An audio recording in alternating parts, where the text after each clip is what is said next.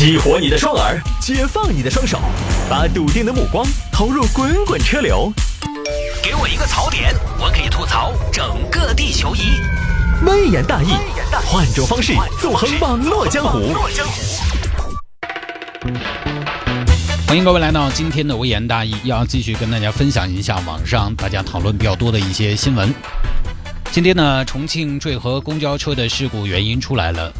车内乘客和司机发生争吵的监控视频呢，我相信收音机前所有的朋友应该都看到了，网上分析也很多了，我就不多说了。司机和打司机的这名乘客肯定都是有责任的。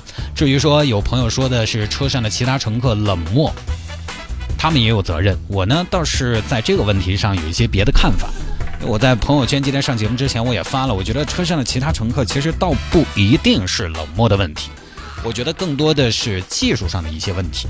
他们第一，或许没有意识到那个危险，他们可能就以为是普通的拌嘴，因为包括那个女乘客对司机动手，两个人开始发生这种肢体上的冲突，其实也就几秒时间，之前一直可能在吵。第二，其实他们可能也不知道如何介入冲突，其实，在那一段时间，他们可能是手足无措的，就不知道在干嘛。或许他们当中。在那一刻，还有人在判断这件事情，哎，谁对谁错？或许他们之前言语上有介入，但是言语没有办法调停。当需要他们肢体介入的时候，这个时候其实，我个人觉得对在场的乘客的要求是非常高的。做出肢体介入的选择，其实需要车上有其他乘客什么都不想，什么都不管，不计较后面的后果。我觉得这个大家也别站着说话不腰疼，其实有难度。有的时候我们在外面啊，公共场合看到一些不文明的现象，你会制止吗？我相信收音机前很多听众朋友会，你也会劝阻，你也会制止。但有的时候你会怎么劝阻？你会怎么制止呢？你可能就会说：“哎，这个样子不得行，哎，你不要在这儿抽烟。”但有时候可能说了几句，对方没听，你会怎么办？你也就算了。你冷漠吗？其实你不冷漠，很多人都不冷。我们其实只是不知道接下来该怎么办，我们有很多的顾虑，我们可能还不够勇敢。但是肢体的介入真的不像很多网友说的那样，这是一个举手之劳，不是。肢体介入不是举手之劳，大家说的太轻松了。有网友放出了另外一个视频嘛，也是一台公交车上，师傅和乘客发生了争执，另一名乘客上前飞踹这个找事儿的乘客的视频。大家说这个是正确的处理方式，但是坦白说，这个要求挺高的。你真的需要不计后果。说白了，我觉得那个小伙子两种情况，就是在这个视频中飞出来乘客这个小伙子，可能要么他平时这个娃娃本来就有点毛，本来就有点混，就混是个中性词哈，就脾气比较暴，他在那一刻才能做出那样的决定；要么就是这个小伙子平常可能他训练有素，就你真的要不顾后果才行。所以在这个事情当中，我觉得。其他乘客是无辜的，这个事情咱不多说了啊，因为还挺沉重的，网上的分析也很多。来吧，今天第一个我们来看这个，也是跟公交车有关的。两个女孩坐公交车少投了一元，被司机赶下车。我先说这个事情跟前面那个事情是两个独立的事情，没有关联啊。这个事情发生在湖南长沙，湖南长沙两个小姑娘啊，说呢是十岁左右，有天晚上结伴坐公交车，两块钱一个人，但是呢身上只有三块钱，不够怎么办？菊发，两个人一共是四块钱，我们只有三块钱，啷个办？牡丹，我的意见是三块当四块用，你到时候稍微手法上注意一下就可以了。这个又没有办法验证，对不对？多简单呢！哎，菊发，你说的有道理。那这么简单，你来噻。好，过了一会儿，公交车来了啊，两个人上车，上车请投币。叮叮叮，老年卡。哎哎，等一下，等等等等，你们投了好多？两块钱一个人哦。叔叔，我们投的四块。你们投的四块，那为啥子我只听到了当当当三声呢？小姑娘，小小年纪撒谎可不行啊！没有啊，叔叔。哎，那你们两个是不是是马虎是？公交车拢共就四块钱，你们还少给一块，七五折是？哎，刷卡嘛都只有九折噻。师傅很生气，师傅今年五十多了啊，现在的小孩子啊，十一二岁就学会骗人了。爹妈怎么教的？叔叔，我们没有骗你啊，还没有，我是瓜的，是不是？我开了三十年公交车了，哎，连续二十年安全驾驶无事故，连续五年的三八红旗手，连续四年的爱岗敬业先锋。哎，你骗我？下去，前面给我下去。叔叔，我们这儿才上完舞蹈培训班回家，这么晚了，你让我们下车也不好吧？下去，有钱学跳舞，没得钱坐公交，咋家整嘛？那你也要让我们坐够一块五的呀？没得一块五的，起价两块，一块五的。好，现在前头那站，前头下车。叔叔，我们是忘了带公交卡了，我们身上只有三块钱。好好好，现在承认是三块钱了吧？哎，不是给了四块吗？你两两个小骗子，给我下去！再不下车，叔叔要把你们拉到终点站了啊！你自己选一个吧。小娃嘛，他看到大人发脾气了，他也不敢开枪，就只能下车了事。大人这么一吼，小孩还是觉得非常有震慑力的，就下车了啊！就这么个事情。后来孩子就跟爸妈联系：“爸爸，爸爸，我被公交车师傅赶下车了。”啥子？我没带公交卡，身上只有三块钱，少一块，那个师傅就把我们赶下来了。太过分了，咋能为难孩子呢？哎，咋能为难娃娃呢？大半夜的，万一出个啥子问题，他负得起这个责任。于是呢，就找到了公交公司闹。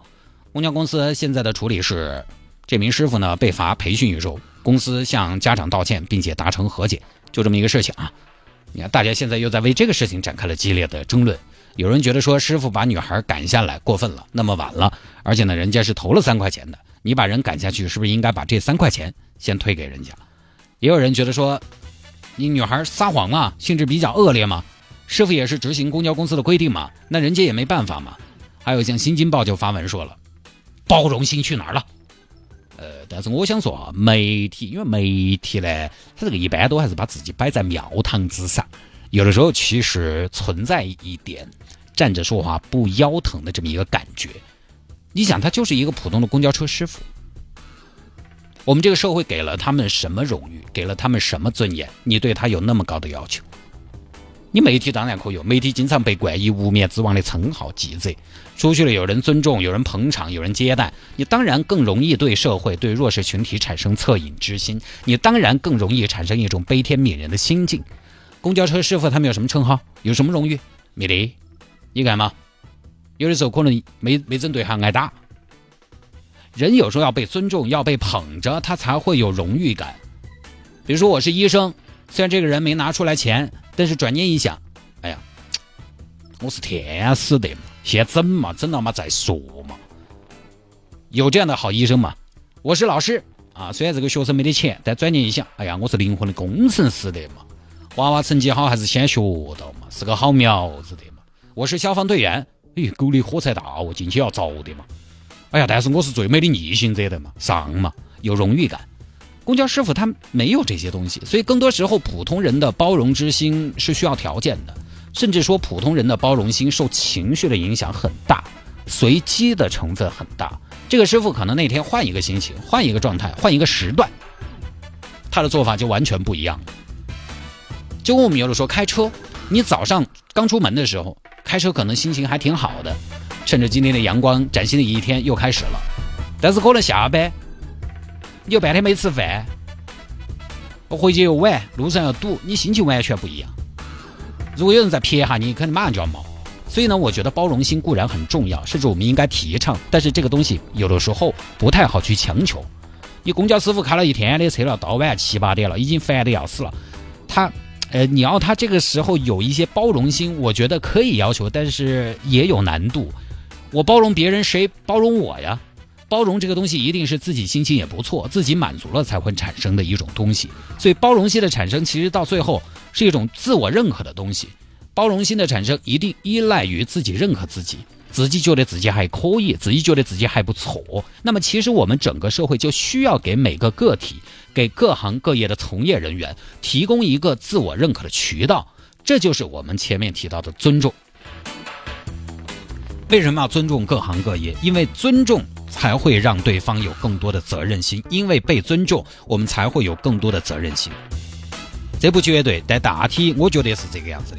小时候上学，你看老师有的时候在安排班干部的时候，他会故意的不挑选那些成绩好的，因为那些娃娃他已经很自觉了，他会故意的挑选一些成绩比较差的、比较调皮捣蛋的来当班干部。为什么？其实是希望这种安排让学渣多一点自尊，有了这种自尊之后，从而形成一种。一种对自己更强的约束，就让他在老师面前找到感觉。哎，老师其实还是多重视我的，多看得起我的，就是这么个道理。反过来，两个小姑娘如果上车之后真的有撒谎，真的是投了三块钱，谎称自己投的是四块，那师傅自然会觉得自己没有得到尊重，他自然不会有什么包容心。这个时候换做其他人可能会有包容心，那我觉得为他点赞。确实也存在这样的公交车师傅，但是这个师傅没什么包容心，我觉得我也理解他。我一个公交车师傅，我上头有规定的一个人两块钱，我完成我分内的工作就好了。我干嘛呀？我是可以多赚钱呢，还是可以年底给我个优秀员工？你看，很多时候我们遇到一些需要变通的事情，却最终以不人性化告终的时候，对方一般怎么说的？哎呀，我就是个检票的，你跟我说没得用。哎呀，我就是收钱的，你跟我说没得用。哎呀，我就是个服务员，你跟我说没得用。我就是个打工的，你跟我说有啥子用嘛？是不是？没有被尊重，因此他不会产生那种额外的责任心和包容心。换一个思路，有一天大家都尊重检票的，都尊重服务员，都尊重打工的，他自己会有一种感觉：不行不行，我是个打工的哎，我是国家经济建设的栋梁，这个城市的一砖一瓦都有我的辛勤汗水，我的认真负责会决定建筑的质量，我应该负起这个责任来。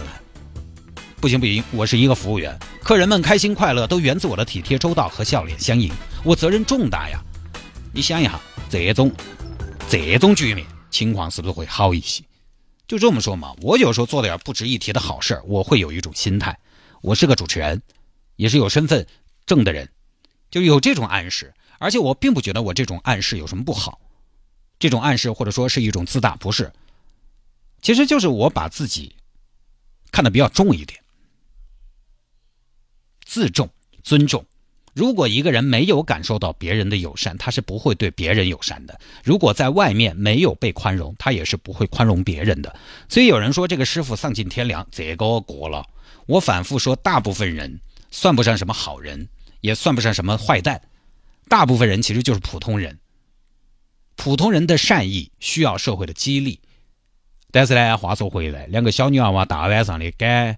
赶下车确实呢，可能会存在一些安全隐患。从这个角度来说，公交师傅这么做呢，或许是不妥的。所以，是不是公交公司就应该给每个师傅一些权限？是不是就应该给师傅一些灵活机动处置的权利？我觉得光是处罚公交车师傅也是治标不治本。又或者说呢，他只是公交公司给社会的一个交代而已。你想，你这让师傅很为难嘛？哎，反正我跟你说，钱一分不能少收哈，少收要背时哈。哎，但是你还是要注意人性化啊。那人性化了，我就要少收啊，呃，少收肯定要背时啊。那我就这样吧，老板，我就不人性化了吧？哎，不人性化也是要挨的哈。那师傅确实很为难啊，你先得把规则制定出来。当然，现在有人争论啊，这两个小姑娘到底有没有撒谎？网上有视频，大家可以去看看。其实是这样的，两个小女孩上车之后呢，师傅就在强调两块钱一个人。小姑娘呢，先投了两块，往后面走，被师傅叫住了。你们投了几块钱？投了两块钱，两块钱一个，你们两个人。你看看，好，这边又来补了一下，但是呢，还是没补够。这个时候是师傅再次强调两块钱一个。小姑娘回了一句：“对我刚才又交了。”这个对我刚才又交了，算不算撒谎？因为师傅强调两块钱一个就是两个四块钱啊。这边小姑娘说：“对我刚才又交了。”他也没说我给的是四块，其实也没说给的是三块，他又说我又我又交了。好像意思就是说我是交够了的，这个算不算撒谎？至少嘛是有点想吃马虎嘛，所以这个也没什么好争论的。不多说了，说这么多，大家心中已有的观点都不会改变啊，你还是会坚持你的，他也会坚持他的。我呢，我是既不赞成对别人要求过高，也不提倡大家只去将就规则这个底线行走江湖。其实这个话题到最后，大家都走向两个极端：要么孩子大错特错，要么司机丧尽天良。其实都没那么可恶，他们就是有血有肉、平平凡凡的普通人而已。